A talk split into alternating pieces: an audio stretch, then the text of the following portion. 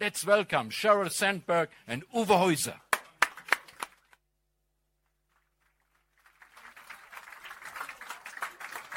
Hi. Hi, I don't think Sheryl. I've ever done a standing interview before. Yeah, well, Here we are. we're so happy you're here. Thank you so much. Sheryl, I was fed a lot of questions. You wouldn't believe how many people contacted me telling me, ask her this and ask her that. Um, but I'm going to start with a question of my own. Because I, I learned recently, it's an analog question, that Facebook has um, uh, pop up stores opened um, in New York mainly to sell what they call digital native products. Are you going into, into a fight, into competition with Amazon, or what's the idea? No. right. We've done some community boost activities where we'll go into communities, work with small businesses, work on giving people digital skills, but we're not in the retail sales business. All right. Okay, so um, let's then go into the digital world where, where you are a native. Um, we all heard the, the message you've spread the last couple of days um, about all that Facebook has done to correct itself and to correct mistakes of the past. But you also say that you're nowhere done, that there's a lot to be done.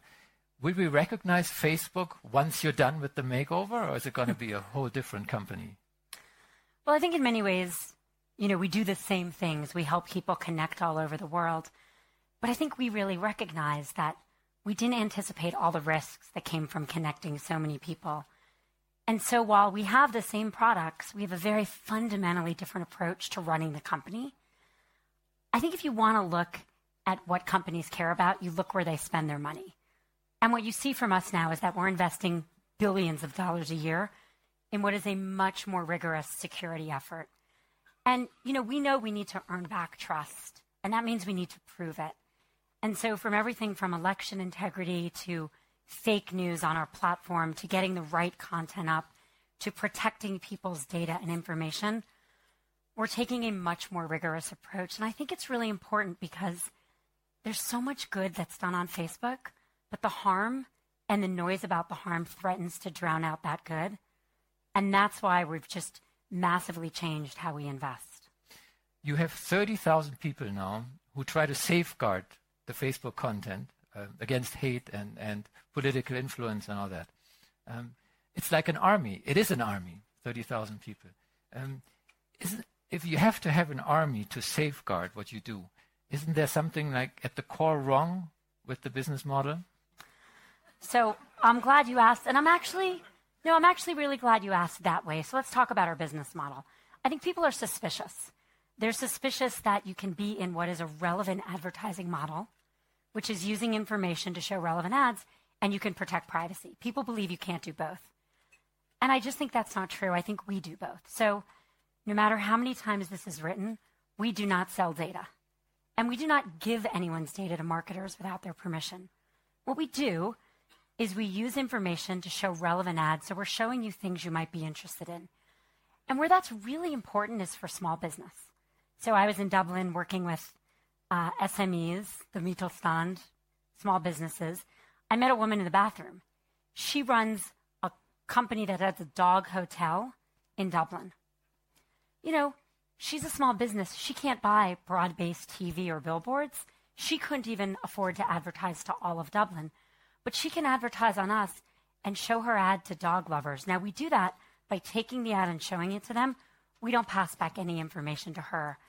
And so, this business model, which we have not done a good job of explaining, I think is so critical to the small business growth we see, but also to providing a product for free around the world. You know, there are 2.6 billion people using our products and services, and that's because advertising gives us a free product, and we think that's really important I mean, and consistent. you know the debate about how, how free it actually is if you if you supply your own data. But um, this year has, of course, been a focus of, of problems, and it, it it all overshadowed by Cambridge Analytica and and the data that went to this company. Um, but at the same time, some other things happened. Like, for example, the founders of WhatsApp and Instagram left the Facebook family, um, and they had some trouble also with the advertising model.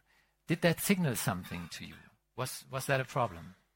Well, I think the founders left for different reasons. And, um, you know, if you, asked, if you asked us at the time we acquired Instagram, would Kevin Systrom, who's a remarkable leader, stay for seven years, build a huge user base, build a huge business? I think we would have been very happy for that.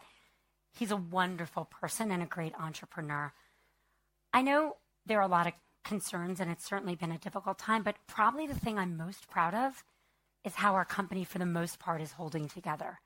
We've certainly had some departures. We've also had some great new talent that's joined.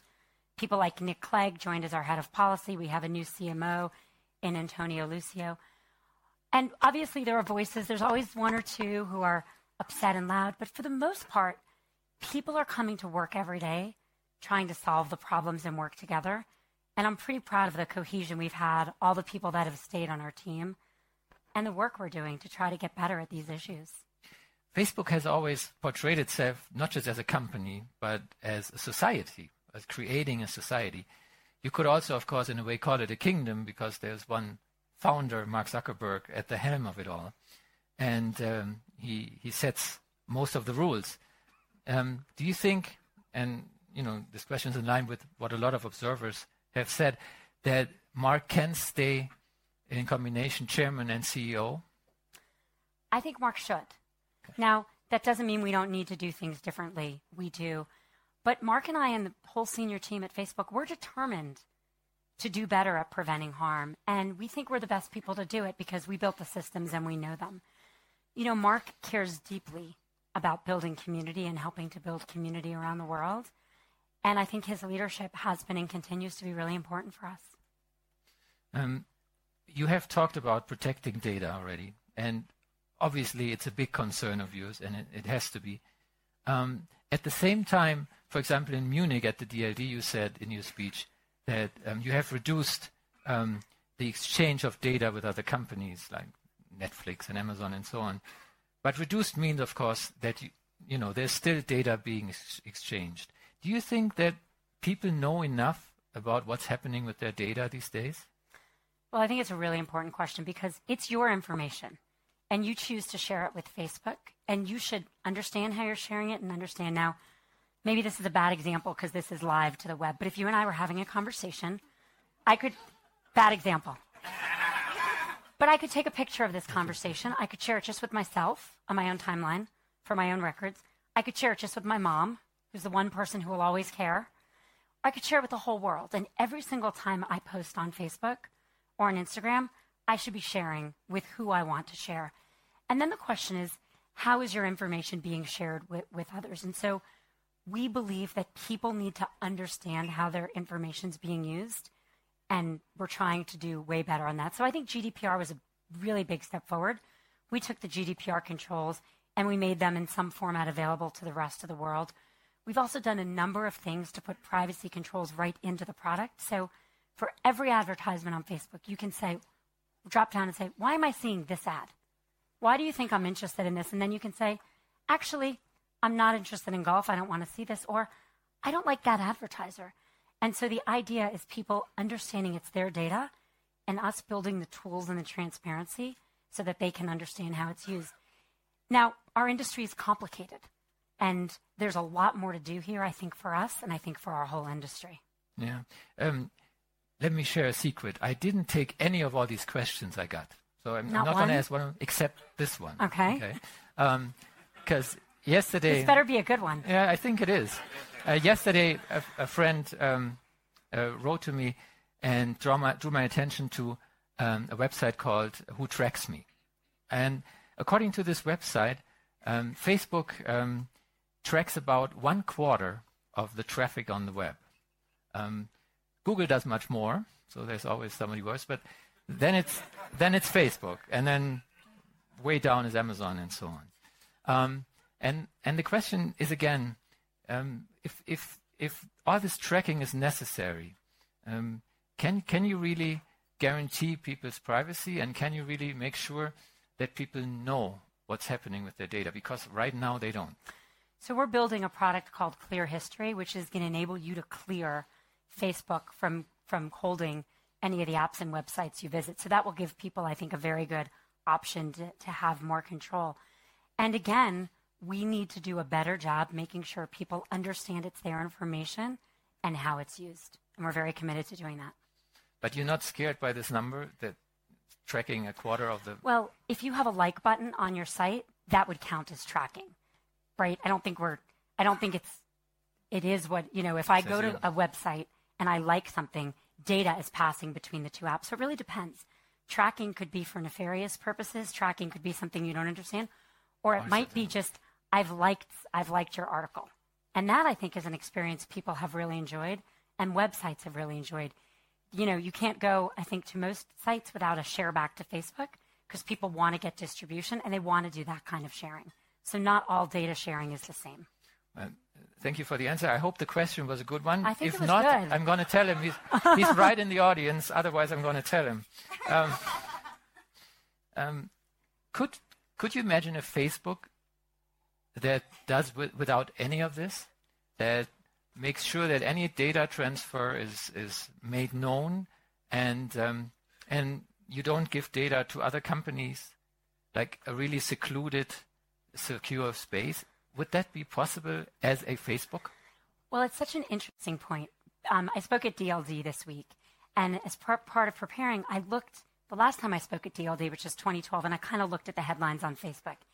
And if you look back to 2012, or even when I joined Facebook in 2008, the biggest complaint about Facebook is that we were hoarding data, not sharing it. We were a walled garden. We had the social graph. We were where your friends are connected, and we were selfishly and proprietarily not sharing that data so no one else could make social apps. So the Facebook platform, I think, did and still does do a lot of good things. It's why you can see your friends' birthdays on your calendar or share your friends' playlists or play games around your friends. Now, I think the early version of platform, which is where the Cambridge Analytica era happened, we were sharing too much information, and that was shut down years ago. But the idea that you shouldn't be able to go places and share back to Facebook or you shouldn't be able to use a like button, I think if we went that far, people would really mind. And then they would go back to saying what they said before, which is that we were a walled garden. Now, we need to do better at managing the data. And I think that's why you saw the changes we made to platform. But in all of the concerns, what I haven't heard is that anyone wants a world where a company as large as ours doesn't share any data because I think that it's been very important for the startup ecosystem that we share. I have a theory. What what is the problem at, at the core of, of what you went through the last couple of years?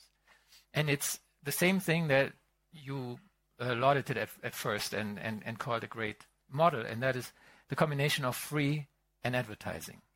That creates all the aggression that we have seen, and which led to some of the problems we've seen. Um, do you think that maybe the, the platform industry went the wrong way there when it was still probable to go another way? I don't. Because if we charged for our product, almost everyone in the world wouldn't be able to use it. And the idea that we can give people voice and provide a service for free while doing ads in a privacy safe way is really important. Now, if you disallowed relevant advertising, if you said you can't use any information, even without giving it out, you really just hurt small businesses. There are 90 million small businesses in the world that use Facebook on a monthly basis. Half of them say that they're hiring because of the growth from our services. Big companies can buy TV ads, but small companies can't. And so I think both from a user ability to share and use a product for free and to be able to grow small businesses, this is very important. Now, that doesn't mean we don't have to do it while explaining that the business model, you know, isn't bad for people's privacy and we need to do a better job there. But I think fundamentally disallowing this business model would harm a lot of people all over the world. Sure. I, I recently um, had the pleasure of visiting one of your board members, Peter Thiel, accidentally the first investor in, in, in Facebook. Um, he has moved away from Silicon Valley, and um, he alleges that Silicon Valley peaked. That sort of it's, it's going down now in a way that it is not innovative enough, and that it's too content with itself and um, not broadly enough thinking and searching progress. Um, do you think there's something to that idea of your board member? Well, I certainly think there is, you know, a lot of angst and anxiety about the tech companies, the power the tech companies has, us others. Um, and I think if you look back to other technologies, you actually see a similar pattern. So if you look everything from the printing press to the railroads to TV, what you see is an initial phase of, oh my God, this is amazing, and all of these things it enables, followed by people really worried about the harms, followed by a period that's more reflective and learning, where I think new rules are written. And I think technolo- the technology industry is in that phase. And because the technology is bigger, I think the questions and the concerns are even bigger than the ones before us. But there was a phase of everyone embracing the technology. There's a phase right now of really being worried about the harms. And a lot of those are legitimate, and we need to do a better job. And now we've got to figure out what kind of internet we want. All of us. You know, and I think in the end, we're not going to want one that's too tightly controlled where people don't have voice, but we're not going to want one with no controls where anything goes. And so I think we're in that phase right now where the fundamental rules are getting rewritten. So, and this is where governments come in because they have an obligation and a duty to set law, but it's also where civil society, civil rights groups, newspapers, people, the technology industry ourselves, I think we're in that phase of rewriting the rules and figuring out what they're going to be. And so I do think it is a more reflective time, and I think it should be. So did Peter did the right thing moving 400 miles down to LA? Well, you, you have to ask him. Well, he thinks he did. He thinks he did. Um, there's one quote that I, I, have to confront you with. It's a former uh, Facebook employee, and it became kind of a famous quote. Um, and um, he said, basically, um, it's a shame that there is a whole generation of the best and brightest in Silicon Valley um, working on getting people to click on ads. Um, so, is are people thinking too small? Is um, is then sort of is, are we putting all this talent to the right task? So ads are part of our business model, but you look at what we do, that's certainly not all we optimize for, right? I mean, we are trying to enable people to connect, enable people to find people. We just announced that we've people have raised a billion dollars for charities that they wanted to raise for. I get to meet actually later today uh, a man I haven't met before named Armstrong Pame. He lives in a small rural village in India, and there was no road to the hospital. So it took two days of walking to get someone to the hospital. So if someone got really sick, they died. And on Facebook, he raised $100,000, and he and his brother raised the money to build a road, and now they can drive to the hospital. That doesn't mean a lot of bad things don't happen, they do. But the fundamental ability of people to change their lives when they can connect, when there's a service for free that they could never pay for, I think is worth fighting for. And I stand here today knowing that Mark and I and all of us, we have to earn back trust. And we're only going to do that if we prove it, if we really are determined to fix the problems. But I just think there's so much good worth fighting for. And I definitely. And, and, I was really talking at this stage about the platforms as, as, a whole and about Silicon Valley as a whole. It seems that the suspicion against the Valley, the, the sort of um, the tech skepticism, started around the, the same time that the Trump election happened in 2016, give or take a couple of months. Um, do you think they somehow connected? Do you think that people are also disappointed with the Silicon Valley elite who promised them a better world in, in very high praise and high tone for a long time and they don't see it coming to them? Well, look, there's certainly a lot of a lot of insecurity there's insecurity about increased polarization, and there's insecurity about jobs, which is why I think the small business growth. Um, it's worth thinking for a minute about polarization because what people are worried about, they think sometimes, and I think falsely, that social media means you can go into a bubble and only see things from your friends and people you like. But if you compare someone who's on social media to someone who's not, if you're not on social media, you maybe read one or two newspapers, hopefully yours, yes. and you go to one or two news sites. And those news sites have increasingly strong points of views. If you are on social media, about 25% of what you see will be from someone with other political views. So being on social media is definitely broadening, not minimizing of what you see. But on the other hand, there's a real concern that more sensational headlines, more clickbaity things spread faster. And that's something that we are definitely worried, are definitely thinking about and worrying about it seems that there's always one of the Silicon Valley big companies in the spotlight. Um, it was Google for a long time, and I know that people at Facebook were enjoying that.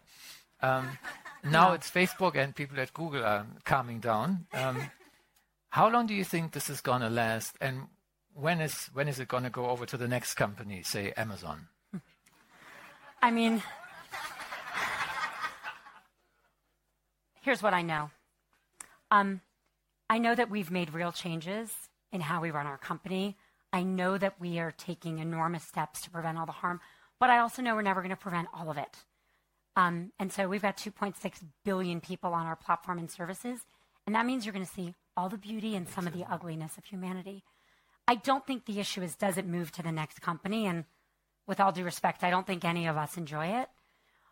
But I think what we need to do is prove that we're doing all we can to prevent the harms. But I also think there needs to be an acceptance of what happens when there is voice for this many people. What happens when people have at their fingertips such strong, such strong, such strong, such strong abilities to connect with each other. And we have to do the hard work of making sure the bad doesn't drown out the good because there is so much good. Sure. Uh, last fall, um, it seems that the scapegoating was not only about Facebook, it was also about you. Um, there was a lot of negative commentary and all that, and some of it was quite ununderstandable in a way. Um, have you ever thought of leaving, of not doing this anymore? Look, it's been hard, for sure. It's been a difficult time. And I mean, I don't really recognize myself or my colleagues in some of the characterizations. And, you know, for someone who I wake up, we all do every day trying to do the right thing, some of the accusations which were untrue are definitely hard. But I'm really determined to fix this. I've been at Facebook a decade. It's a huge part of my life. I really believe in what happens on the platform. I've seen how it's impacted my life, how it's the place where all my memories of my husband are stored. It's the place where my friends keep connected. It's the place where I've been able to rally people to the causes I care about, lean in. And so I feel more determined and motivated than ever because the challenge is greater. And I, I think we're fighting to preserve the good. And it's an, it's an honor to do that. And I feel very dedicated to doing that. Rainer Esser, in his introduction, already um, alluded to it. You're way more than the Facebook COO. You, are a role model for many women and, and other parts of society. Um, and at the same time, because of what we just talked about, um, for example, Bloomberg calls you a little tainted, and, and well, you, you've seen all this. Um, don't you think there is a time when when um, sort of you, you have to distance yourself from this um, from all this bad reputation? I mean, I think I have a job to do, and it's a job I really want to do, which is help make sure that Facebook is on the right path and that see, people see the things we're doing. At the same time, and I'm really proud of this, the lean in community is thriving. We started almost six years ago. We had a big goal. We were going to have a thousand lean in circles, small groups of women and men, but mostly women, meeting, meeting together every week. We just hit 41,000 circles in 172 countries. It's an incredible, it's one of the largest grassroots group of women. So if I believe deeply in Facebook, I also believe deeply in the power of women to make a difference, and I'm glad to continue to work on both. And, and you, the following question you already know from me, but it, it's under a new light and in a new atmosphere. Um, many of these women would like, would like for you to run for president, especially given the current president. um, still not on your agenda, still not. Not on my agenda. I have, a lot, I have plenty of work to do. Okay. My work is cut out for me. Well, then, uh, I have one very last question, just among the two of us, and I just need oh, to yeah, know. Oh, yeah, just us. Uh, yeah, um, so like no one else is here. Please don't I listen. I can barely see anyone okay, else. Here and is. all the phones that are taping. Here it is. Did Mark really say at one stage, Sheryl, you threw us under the bus? No, of course not. Okay. Of course not. Okay, then I'm glad and I know why you're staying. Thank you so much, Sheryl Sandberg. Thank you. Thank you. Thank you. Thank you.